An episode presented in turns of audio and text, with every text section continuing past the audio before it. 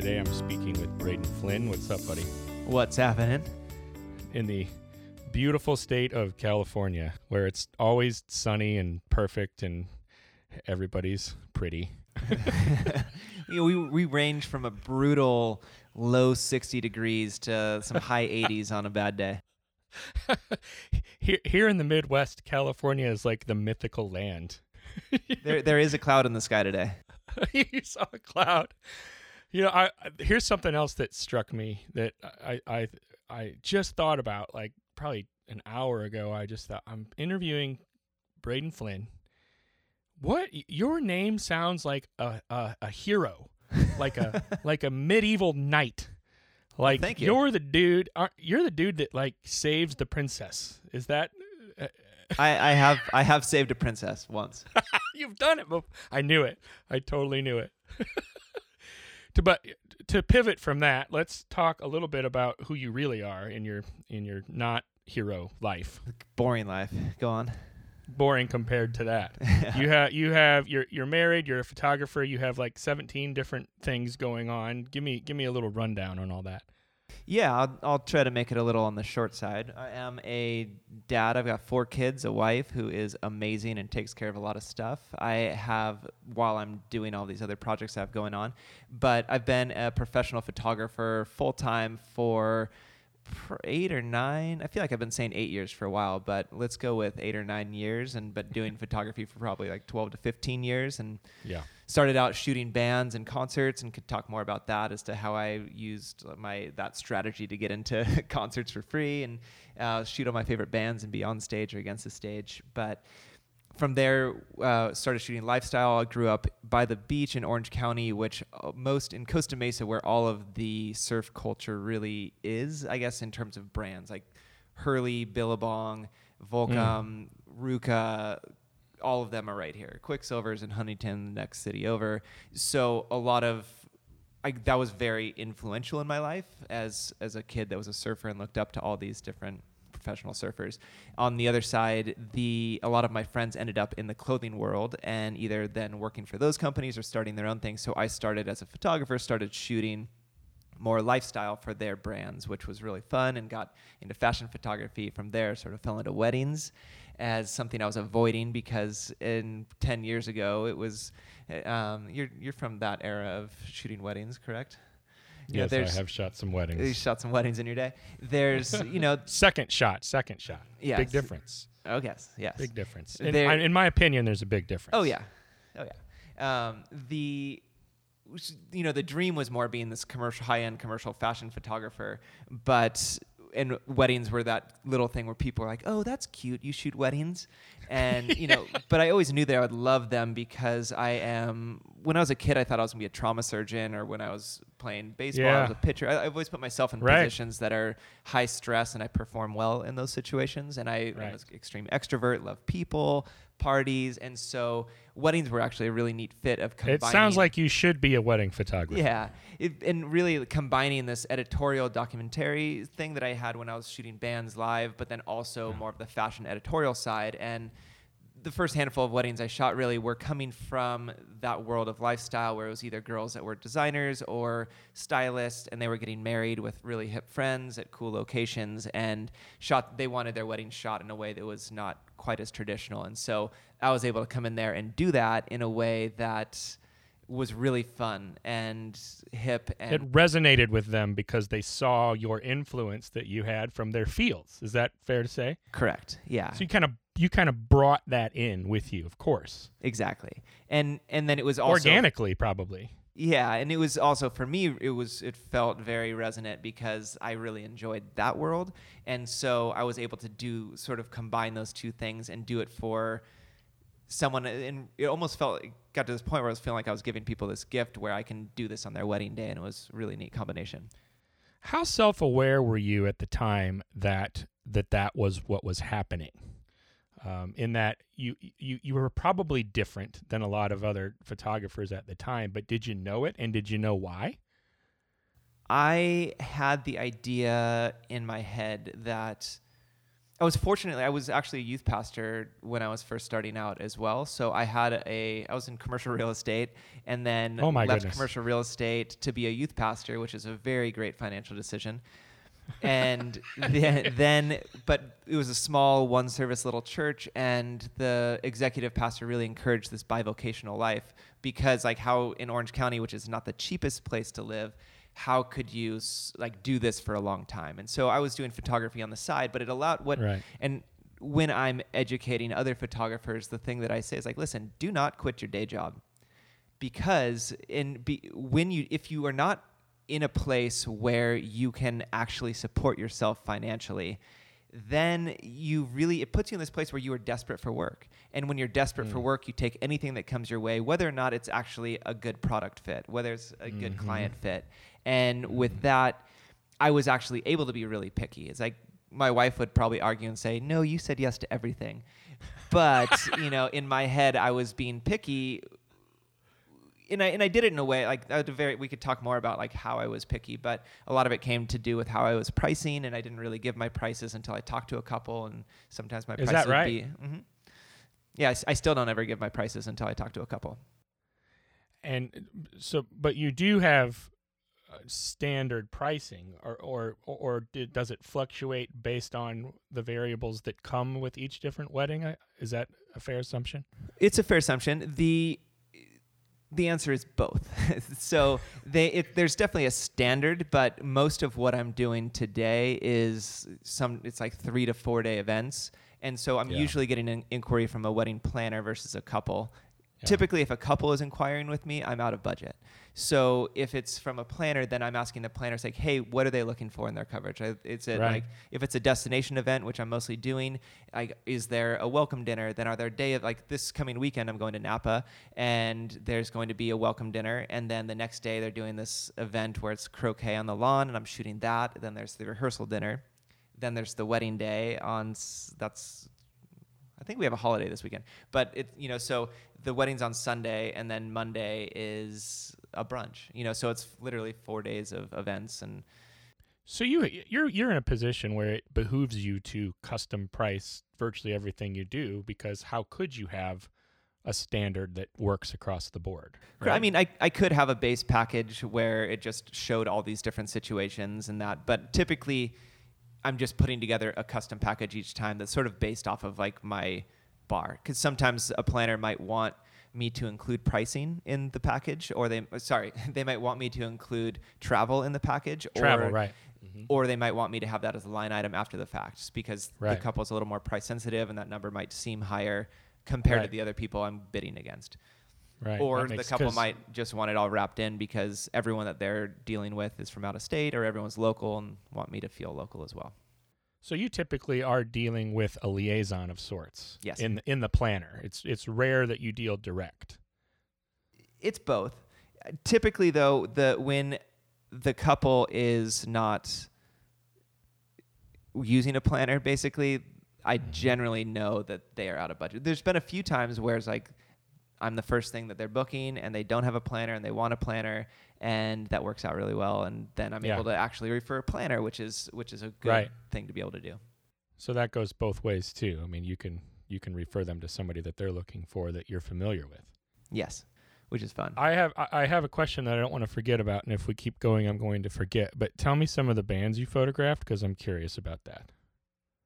Oh, I photographed bands. I was shooting bands four nights a week and doing that for a lot of years until I started having kids. So I've shot just about. I started out in the hardcore like punk rock scene, which is really fun to photograph. I buddies with the guys in the band Thrice, and so I shot them a ton of times. They're sort of a yeah. Orange County sort of punk rock hardcore, but I know of Thrice. Yeah, they're they're really rad guys and fun to shoot because they're very animated and doing yeah. all sorts of stuff on stage. And then got I was more into the indie rock folk scene, so shooting everyone from I've shot the White Stripes. Arcade Fire was probably my favorite band to shoot. I shot them a couple times. Wow. Bright Eyes, I was into them for or oh, yeah. Conor O'Burst for a long time. And then mm-hmm. The Faint was really fun. The same label. And yeah, so I mean I've Sufjan Stevens. I shot the Black Keys, their first album when it was oh, just the two of them. Buddy. That was amazing. really small. I think it was at the El Rey in L A, which is a pretty small venue. Dan um, and Patrick, those boys can rock. Yeah. Also, uh, very pastor-friendly bands, I feel like. Yeah. Like, I know other I, I know other pastors, and one in particular, like, I think you just I think you just listed his, like, favorite band list there. Probably. Like, right down the line. So you you moved from concerts or photographing bands, s- transitioned into the fashion industry. Tran- it was like a it seemed it seems pretty seamless. Like, it all seems to make sense, especially being out where you're at. Um, to go from bands to the fashion industry to weddings, and now you're primarily for the for the most part these days weddings. You don't do the concerts, you don't do fashion for the most part. It's weddings. Is that is that true? Like weddings sort is of. your weddings yeah. is your is your bag. Weddings is my bread and butter, and right. it's consistent. And you know, with the higher price point, I am shooting less weddings than I used to. So with that, I still am a bit of a yes man, and so I, I shoot architectural photography. I've got a couple local architects, oh. and so I'll do that, and that's more of a midweek thing. Or last night, for instance, I shot a thirtieth birthday party up in Beverly Hills at this ridiculous estate. You know, just unbelievable. But you know, it's stuff like that where it's gigs for a couple grand that it's are, worth your wa- it's worth your time. Yeah, it's worth it. it's worth right. my time, and it's sort of the just getting another little midweek shoot in. Yeah. And, pro- and I would imagine that it's fun. Yeah, it is. No, I it's like I, I would say that I have accumulated a really amazing clientele that are, are fun to work with. So, given that, let's let's let's jump off of that and go to, for someone that's listening, where does somebody start? Because you're, you know, you're you're well into um, this successful career that you you can look back and see the stair steps, right? But where does somebody begin if they think to themselves, you know what, I want to get there someday. I want I want to make that my purpose. I want to make that my goal to essentially do what you're doing. Um, where do they begin? That is a great question, and I would recommend for someone who's beginning, like I said earlier, don't quit your day job. Be right. able to be able to have something that's bringing in money, so you are not dependent on this craft to make money, because it puts you okay. in this desperate situation. So that would right. be my first recommendation. The second recommendation is to shoot often and shoot all the time. And that is really how you start to develop what your taste is, what your style is, the things that you gravitate towards. Like some people, if you're a little bit more introverted, you might love architectural photography. You can come into a house, maybe the architect's there, maybe the des- designer's there, maybe the home- homeowner's there, but often you're there by yourself, just right. shooting at your own pace, or right. being a food photographer, or you know, some of the or product photographer. But if you're someone who really loves engaging people and shooting in that sort of sense, there's all these other avenues. So getting starting out shooting friends, you can contact local model agencies and say, hey, do you have any young models that are looking to test? And mm. start shooting them and take them in different locations. Shoot indoors, shoot outdoors, learn all those different things. And, you know, people will give you two different takes on emulating and copying another photographer's work. Mm-hmm. When I, when I was in, I went to school for business at a college out here at U S C, that, uh, and I studied business. But after that, I went back and I took all the photo classes I could at a local community college, which happened to be the best community college photo department in the country, luckily. And they had a bunch of ex, like either working commercial photographers at teacher as teachers, or they had ex Brooks, which is a big photo school right. out here. Yep. That I think is no longer. But so it was really, yeah, really a, great. It's done. But I went through all of their classes, and I wanted to learn the difference of how to not just. I was already, uh, I was already getting published in magazines f- while I was, you know, from shooting bands and all that sort of stuff. But I wanted to learn the difference of what it is to actually not just take a good photo, because anyone can take happen to take a good photo. You can take a, sh- a thousand photos and come away with a good photo. Right. Right. But how okay. do you make a good photo, and how do you actually construct from the ground up, or how do you think critically as like what do you actually want in your frame, and how do you want the subject to be, and all of those things. So, getting long, that long way to say, you know, in a lot of these classes, we would actually have to find an ad and we'd have to try to light it the exact same way. So we, it would cause it. So if you're looking at another artist's work, another photographer's work, and trying to do what they did, figure out how it was lit, and critically shoot in a way that you're sort of copying that, I think that is a great way to learn. But it also, you have to get to a point where you, it's almost like learning an instrument. You you learn the basic chords, you learn the basic scales, but then once you master the scales, you learn to then be able to improvise, and it frees okay. you up to create. So that's sort of a deal where you can figure out photographers that you love and try to shoot like them. I generally recommend looking at, if if you're a wedding photographer, look in the fashion world. Look at, as a as a wedding photographer, you have to be good at so many different types of photography. You have to be a good product photographer. You have to be a good event photographer. You've got to be a good destination travel photographer. You've got to be a fashion photographer, a family photographer, you know, all these different things. Mm. So you could be looking at like a Bon Appetit magazine and, and get inspired for how you're going to shoot food from that the caterer pre- presents to your guests, how to, you know, architecture of how you're going to shoot these locations that you're at. So getting inspiration from other sources versus just looking at wedding blogs as a wedding photographer. How much of your success do you attribute? Let's let's let's specifically zoom in on the financial piece for a second. How much of your current success do you attribute to your business background at U S C? I think I heard that right, correct? Yes. I gen- I, th- I think I'm a good photographer, but I think yeah. there are a lot of photographers that are better than I am, and okay. are a lot of photographers that are incredibly talented. I yeah. think that, I don't know if it's from business school, I really learned something that is going to be applied to my photography. But I think having a solid business background and more of a business mindset has probably made me more successful than most of my friends or colleagues. So how much how much does that play a part in what you recommend somebody do? Let's let, let's take, for instance, somebody wants to get started and they hear everything that you've said up until now, and but as far as the business piece goes, what do you tell somebody about that? What what does somebody need to do to really have some sort of a foundation regarding their company, their business? Yeah, I actually was just listening to your interview with Jeremy Cowart, and yeah. he was he was talking about you need to find you need to find that other half.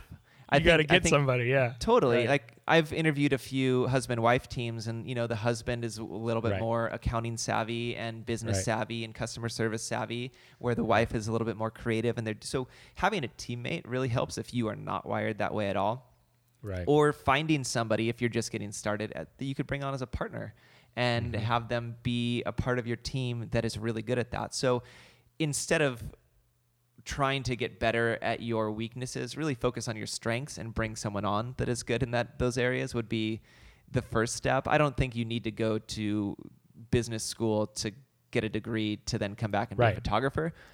Good. But I, I would I would definitely make a note that the business side of things is w- as important as how yeah. creative you are as a photographer, or how like good you are as a photographer. Is there a formula to all this? Does does a formula exist? A formula for what?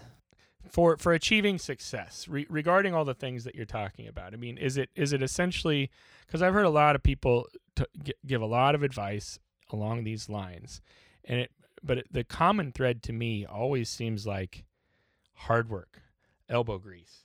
You got to dive into it. And and and for instance, you're saying, I hear you saying, well, don't quit your day job, which I think is great advice, especially at the beginning. But then I also hear you say, you got to shoot all the time. You got to, you got to get in there. You got to make it happen. This is what I'm hearing you say.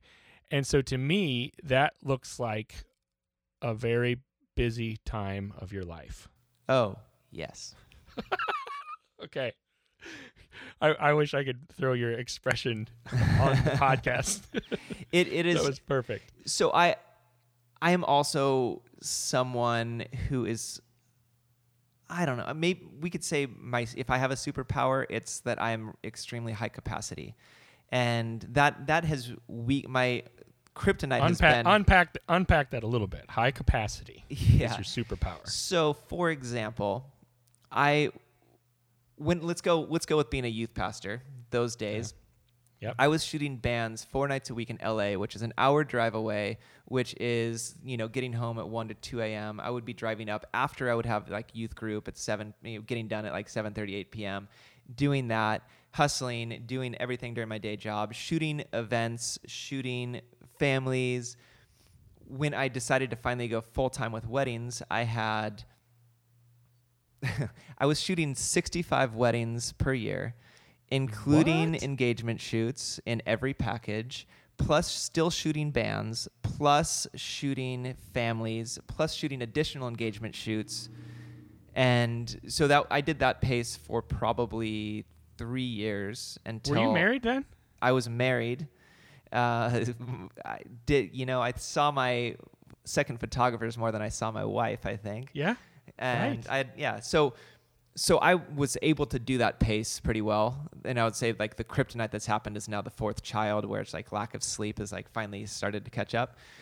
But, um, yeah, so I, but I was able to do that pace, and I was able to like a third wedding on a weekend. I was actually more energized than the first wedding based on like the couple, the location, the cool. So I, I'm the capacity that I have is able to do that, you know, and back, we, we sort of got off on a tangent, but back to like the current state of things, like I am still, you know, a full-time professional destination wedding photographer. Like this next two months, I'm gone three to four days out of the seven days a week, every week.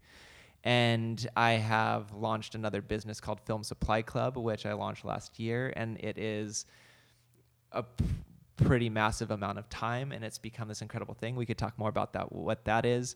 I run a podcast called The Artist Report, which then spun off into The Photo Report, based on, you know, the the idea of what makes people successful and the business side of being creative, which is mm-hmm. what I'm intrigued by. So, and then I have four kids, and, you know, so I guess that is the continuation of my high capacity is maybe I'm not shooting that volume. I've I've really scaled down based on how I'm pricing myself, and being able to still su- survive and like hit but that. But you're still doing a lot of stuff. Like and still doing a lot of stuff. You're very high funk. Do, you remind me of my wife in a sense. How do you, how do you take time out? Do you have to, do you have to force yourself to stop for a while sometimes? Oh yeah. Yeah. I'm not, that is, that has been, if, if my wife would peg a weakness on me, it would be that I never stop working, and, yep. and I'm not good at just being. Here's here's yep. a good example is when we were first married, the we were going like we were dating, and she was going out with me every night. She was coming out with me to concerts. Like, this is mm. amazing. Like, I've got like she's just like me. And then we get married, and not not as much, you know, she's not coming out quite as much, or like I'm having to learn to say no, which was really difficult for me.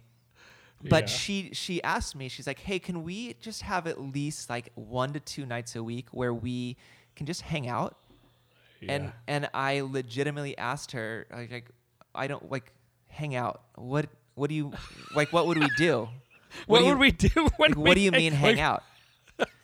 So honestly, I I didn't know what I had never done that. I've I was uh. always doing. When I was single, yeah. like my capacity yeah. was if I didn't have a wife and four kids, I don't, I mean, I would be, it probably would not be healthy the way that I'd be living. Right. But, right. Uh, so, so that is, I guess, more of an insight into my own crazy head is like, I, or maybe just my dementia of not even knowing how to hang out. It seems to me then, r- given all these facts, that it's more important for even for someone like yourself, as opposed to other people that, that don't even have the capacity that you do, that it's more important than ever for you to be profitable with your time. Absolutely. So how do you price so that you are? See how I turned that, see how I came back to that? But I am, I am intrigued by that, because you're constantly going, right? And so if you're working all those hours, it o- it only stands to reason that your time is super important, because you, you you have the same amount of time as everybody else. You don't have more hours in a day than than I do or anybody else. So how do you make it make sure that you're compensated for those hours so that you can look back and say, yes, that was worth it? I think those are, that's two different answers to that question. One is okay. I'm probably not compensated appropriately for my time, because a lot of my time is spent on things that I think have potential to be things. Like all the stuff I've been doing for the Artist Report, I've been doing that for two years. And mm-hmm. I started off doing that all video, which was a really I great idea, but foolish idea, because video production is way more consuming than just audio production. And having oh my, like, yes. most everyone, I'm, I had to be on location with the people that I'm interviewing. So I was driving to L A and like, getting a film crew and mm-hmm. just silly. But the in terms of with weddings, I had to get to a point of, I guess I guess I, I couldn't go at that pace anymore for the sake of my marriage and my children mm-hmm. and mm-hmm. I guess my own sanity. When so a few things that I did, and this was if I'm teaching like someone how to strategize on their pricing or how to increase their prices, because it's it's really scary to increase your prices. Terrifying. Um, terrifying. So I guess let me start. When my very first year starting to shoot, I started at five thousand dollars, which okay. for a lot of the friends that I had that were had been shooting for a few years, it was a higher price point than where they were. And yeah. so when I came in there, again, I was not giving my pricing out. And so I wanted to meet face to face, because in regards to building my brand and making the connection with couples that I really wanted to be shooting, I wanted to see if they were hip. I wanted to see if they were cute. I wanted to see if they had chemistry, or if we could have chemistry talking right. face to face or screen to screen. Yeah. Because man, for me, the biggest life suck is shooting a couple that I don't connect with, or I feel like it's just like I'm pull, having to work so hard to get them to do what I need them to do. Regardless of the money. Regardless, regardless of, of the, the compensation. Totally. Yeah.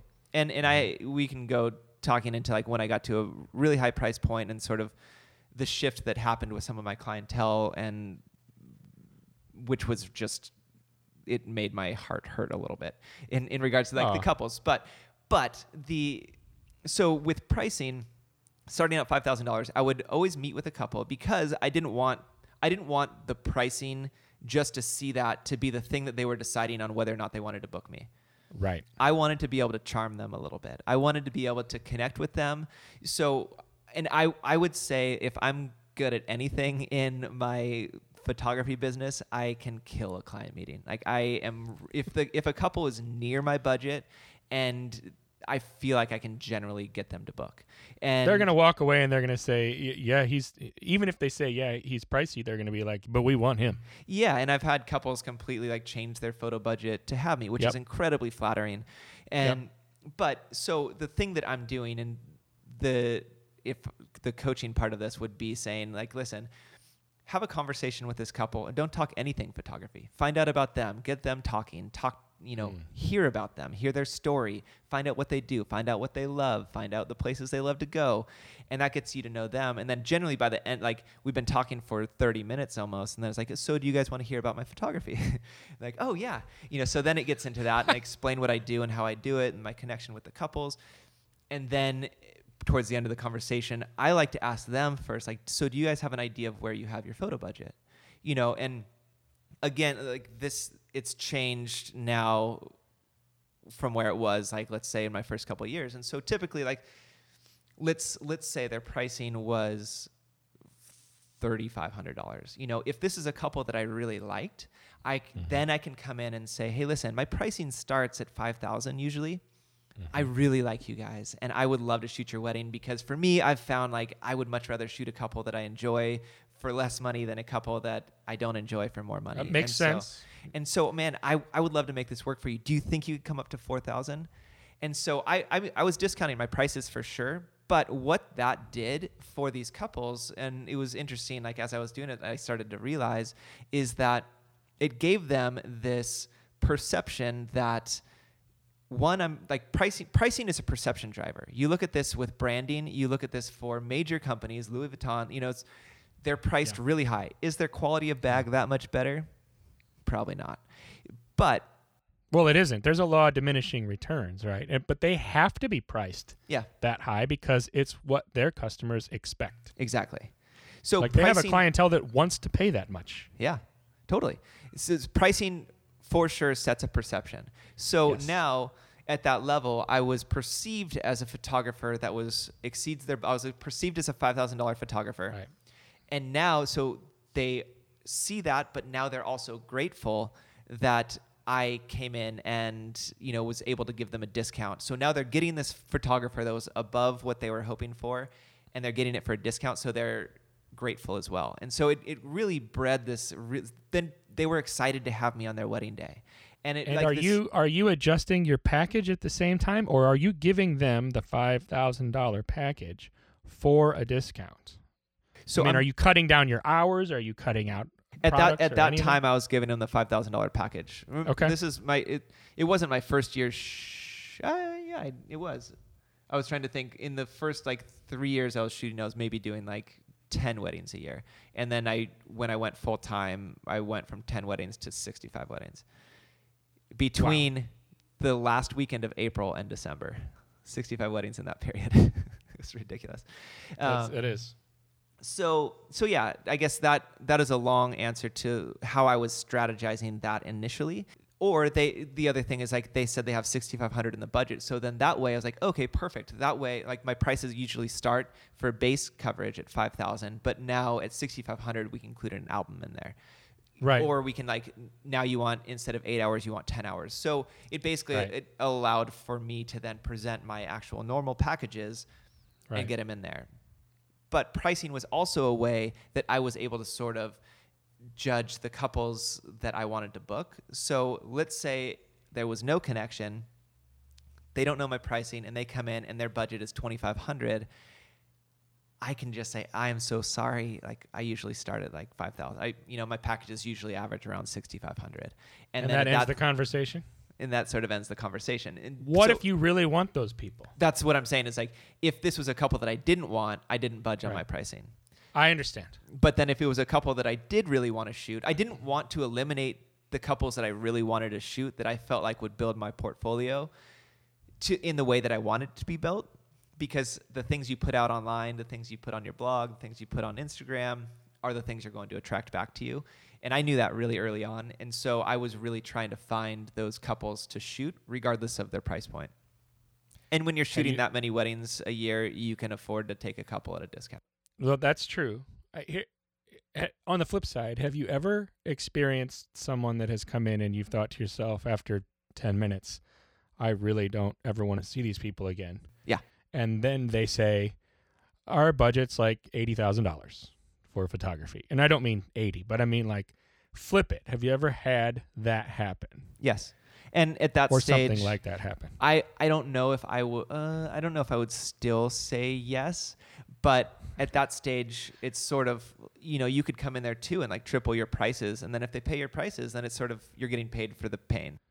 You're getting paid for the agony. Yeah. to, and then at that stage, it. it's just sort of taking a paycheck, and that's your sure. other, you know, and then it affords for you to take on the other clients at maybe a lesser fee that you really want to be shooting. That's, that's really interesting. How, what happens when you do raise your prices and you have people that knew or maybe that were familiar with lower prices or thought it was going to be lower, and then they complain and they're like, wait a second. I thought this was five thousand dollars, and now you're saying you start at eight thousand dollars or whatever. How do you handle a, a situation like that? The So I don't think there's not a lot of repeat clientele, and I don't have my prices on the site, so people haven't really known my pricing before they're really inquiring with me. So for the most part, mm-hmm. I, the only repeat type of business that I really get is that same sort of like architectural, or it's a family and they've like year after year. And then at that stage, I've, I've sometimes just honored that base price because they're shooting with me often and okay. sort of keep it and say, hey, listen, like I'm, I'm usually charging this now, but I love shooting you guys and would love to keep doing it. So keep you at that price point. Yeah. We've had like a lot of sisters though. Like, oh, the, the sister gets married and it's right. three years later. I mean, do you just say, well, it's been three years? Yeah, and I, I have had that. I've got a family with four daughters, and you know, I, yeah. I'm, on, I'm on the third daughter now, and pri- yeah. prices have come up a bit. But I, I still actually am giving them a bit of a discount based okay. on that. You know, not not yeah. even the repeat business, but I would I don't want to exclude them because I know I'm creeping up on being pretty high. Well, and do you ever? I mean, when you're talking to other photographers, don't you ever just say, "Hey, look, you're the boss. You get a." You can do this if you, you if you want to lower the price, you can. Totally. Right? If you want to if you want to call it a discount, feel free. Or if you just want to say, hey, I'll do this for whatever, you can do that. And then decide not to do it for the next person. Yeah. No, I had a I had a really scary year. I mean, my overhead here in California is really high. I own a house. I can't even imagine.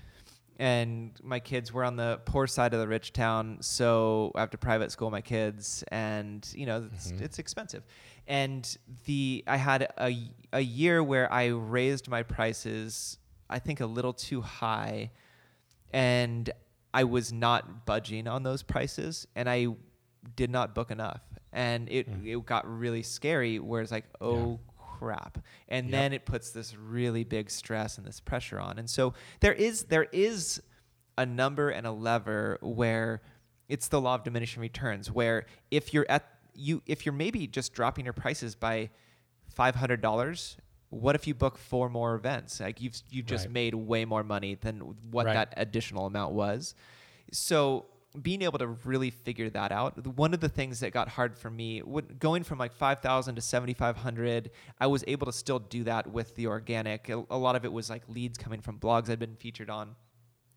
Right. But what started to happen when I got out of that price point, I started to price myself out of the the wedding planners that were referring me. I was now too expensive for their usual clientele. And so then I was, and then I was a little too expensive for most organic couples just yep. coming to me. And so that is the part that got really tough, because the relationships that I'd spent so much time building and cultivating and, you know, grooming, that those ones I now was sort of priced out of. And so that put me in a really tough situation. What'd you do? I don't remember, but I, I started... Meet I, I so one of the things I did early on, which I don't do quite as much just because of capacity, is I I lived with the motto is be all places all the time. And mm-hmm. then also it's like I would go to events, and also lived by the motto is be unforgettable. So I I went to almost every industry event that I could imagine, and I was always uh, as that extrovert, just meeting people, getting to know people. Because people hire people they know, and they hire people yeah. that they like. So yep. the only way for that to happen is to be with people, get to know them, and be have a relationship. So I just was hustling really hard and had to develop more relationships up in L A. And then from there, I started going to a conference called Engage. And that's oh, yeah. that's planners from all over the country. And it's mm-hmm. the they they consider that the event for the luxury, you know, wedding vendors. Right. Luxury market wedding vendors. And so they have topics there dealing with the billionaire client versus the millionaire client, and the planners Goodness that are like gracious. dealing with those plan with, with those couples. So I started, I mean, that's also a thing. You can't go once and think you're going to get something out of it, but I've gone for probably four years now and mm. really invested. It's not cheap to go either. So invested time and money to, to really cultivate new relationships. And that has me traveling a lot more from there. So you you essentially shifted your networking process. Is that is that fair? To, I'm trying to call it something. Yeah, shifted my networking. I'm trying to label what you were doing. Shifted my networking process, and I think a lot of it was just sort of sticking to my guns and not being afraid of that price point. Or the thing that would happen is I would get nervous that I'm not booking enough, so I would say yes to something at sort of maybe where my old price point was. And then, like, down the road through these relationships that I've been building for three plus years, they would finally yeah. come to me with this like twenty thousand dollars weekend, and right. I would be booked with a six thousand five hundred dollars job, kicking myself. You know, so that's that's the really hard part of when you do increase your prices. If you're saying yes to these other lower end gigs, you're saying no to the potential of this one coming your way. Absolutely. The yep. other the other hard side of that too is if you're saying no, that weekend night might not book, you know? So right. that's the part that's really, really difficult to guess in this world. So, you know, there there is a point, it seems, at least in your career, where there is a bit of a leap of faith, and you and you just, you have to stick to it.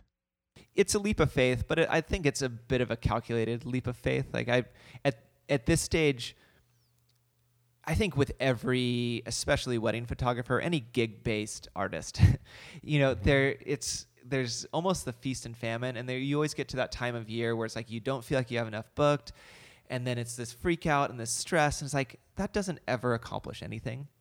You know, right. It's like the, your time would be so much better spent like what doing something that could actually move the needle in that direction. Like if if you're slow, go out and create a shoot for yourself. Go out yeah. and you know, like shoot something that you can build into your portfolio that could actually like generate leads or yeah. invest in those relationships or, you know, but I've, I have found stressing over the, uh, the valleys, you know, the troughs in your, in your seasons never really do anything. And I, f- I feel like things always end up coming around historically. Right. So I, I mean, Hot. I, I'm not, I, I, I like I'm one. I like one of your in one of your talks that I saw. You were talking about hustling, but you were talking about hustling with with purpose, because otherwise it's just being busy. And I think you said, you know, b- just being busy for the sake of busyness is really awful. Um, so I I appreciated the hustle with purpose. And I what I hear you saying now is like, if you do start to sink into one of those valleys, um, make something happen. Get after it. You know, totally. Hustle, but hustle with purpose, hustle with, with something in mind. And the, the hustle with purpose really comes from the culture that I think we're now surrounded in, where you, if you hear, if you just like are at a coffee shop, you listen to people that are just running into each other that know each other, like, hey, how are you doing? It's like, oh man, busy. How are you? So oh, busy. busy. So I'm busy. so busy. Yeah. And and they're saying it as like this badge of honor.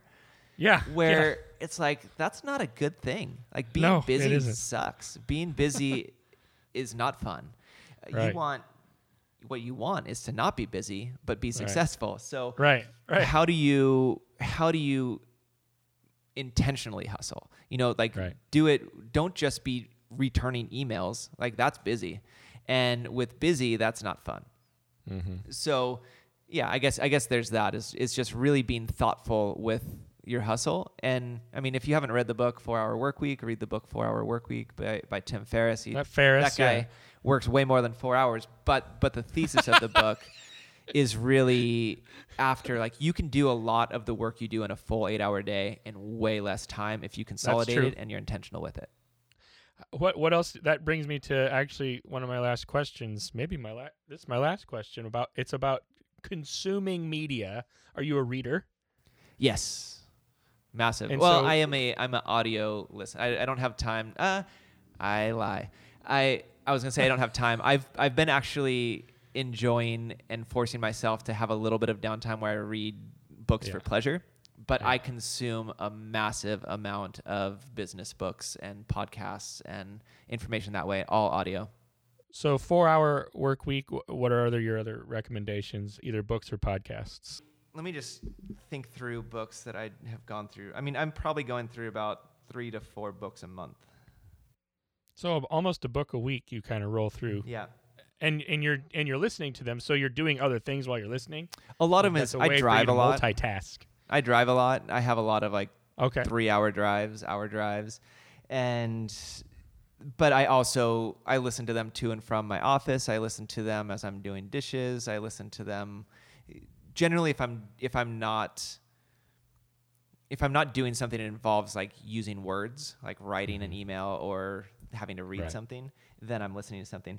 So, I mean, currently with the business that I have, Film Supply Club, I'm I really believe in need to know learning. So I'm trying to read things based around skills that I'm trying to use right now. So sure. what I'm trying to do is scale a business. It's mm-hmm. it's grown, you know, we I have about four hundred members. I just earlier this year brought someone on full time to be helping me with uh, Film Supply Club. And what what that is, it's basically a, it's a member-based community where I have, have done a lot to build relationships with both basically any sort of thing, tool that you need as a photographer, you can get as a discount as a member. But it, it started oh. out as film is expensive. Let us help you save money on film. So you pay a member right. an annual membership fee, which is really, it's like either five bucks a month to ten bucks a month, twelve bucks a month, to then get wholesale pricing on film. So people that are shooting film are saving thousands of dollars a year at Film Supply Club. But we've sort of this last year expanded to be more than just film photography, but then we have everything from like hotel partners, like the Standard Hotel and bunkhouse oh. hotels, to, you know, your gallery hosting, to accounting services, virtual accountants, bookkeeping, virtual assistants, you know, so we have so many different things that are really, really resourceful for photographers, and bringing on products like educational products and uh, other, you know, bags and gear. So have a lot going on there. So I'm really trying to learn how You're to... You're learning about scaling. What's that? You're currently trying to learn about scaling. Correct. Yeah, so there's a book called Scaling Up, which I just read.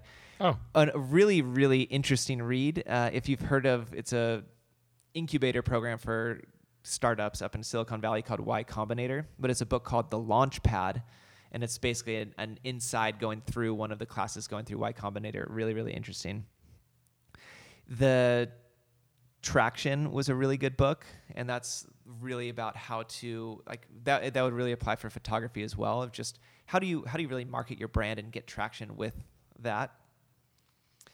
I love this uh, Building a Story Brand by Don Miller. Just read that book. Oh yeah, yeah, he's a stud. Oh, so okay, a couple good books that would apply to everyone. So there's The One Thing, is amazing. It's really talking about how multitasking really is inefficient and focusing on one thing and getting it done. Uh, similar type of book is called Essentialism. Oh, I know that one. Yep. Really, really good. Uh, then I could, I mean, I could keep going on. Profit First is actually a really, really great book. Have you heard of that?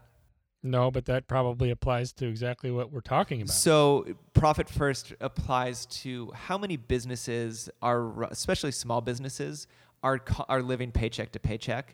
Yeah. So what it, the the whole premise of it, you you set up several different bank accounts, and so now when I get a depo- like I get a a check coming in for a gig, I automatically se- put a portion of that check, like twenty percent into taxes. I put mm-hmm. two percent into a little profit deal, and then I put the rest into operating expenses. And so mm-hmm. it's what it does is it like it sets you up to actually have profit from the beginning, because you know work expands to the time given, you know money expands to the money given, you know all that sort of stuff. But so at the end of the year, you have an account with profit in it. With profit in it, and when taxes come, you have money set aside to pay your taxes for that. And right, right. Versus being like, holy crap, I owe so much money, and what do I do? Where's the best place for people to find you? Yeah, well, if people are interested in Film Supply Club, I made a little page for you. It's filmsupply.club slash Jed. Just your name. Oh, my word. And if you go there and want to sign up, you will get a twenty dollars gift card to use in the store if you become a member. So okay. if you sign up through that link. Um, but check it out, filmsupply.club slash Jed, okay. and, and right. see what that is. Um, or you could check out, we have the for photographers, the podcast is The Photo Report. And so mm-hmm. the photo report dot com, or you could look up on any podcast device that you listen on, um, The Photo Report. Also have The Artist Report. Uh, that's not photography related, but definitely creative and business related. Wow. And, you, you, you have a tremendous amount going on. Thank yeah. you for giving me an hour of your time today. You are welcome. Thank you. And I guess if you want to look at my photography, the, yeah, there's the point that of this too. Conversation, uh, that would just be braden photography dot com, and it's B R A E D O N. Check it out, y'all. Thanks for a wonderful, stimulating conversation and lots of information, Braden Flynn. Well, thank you, Jed. It was really fun to be on here with you. Until next time. All right.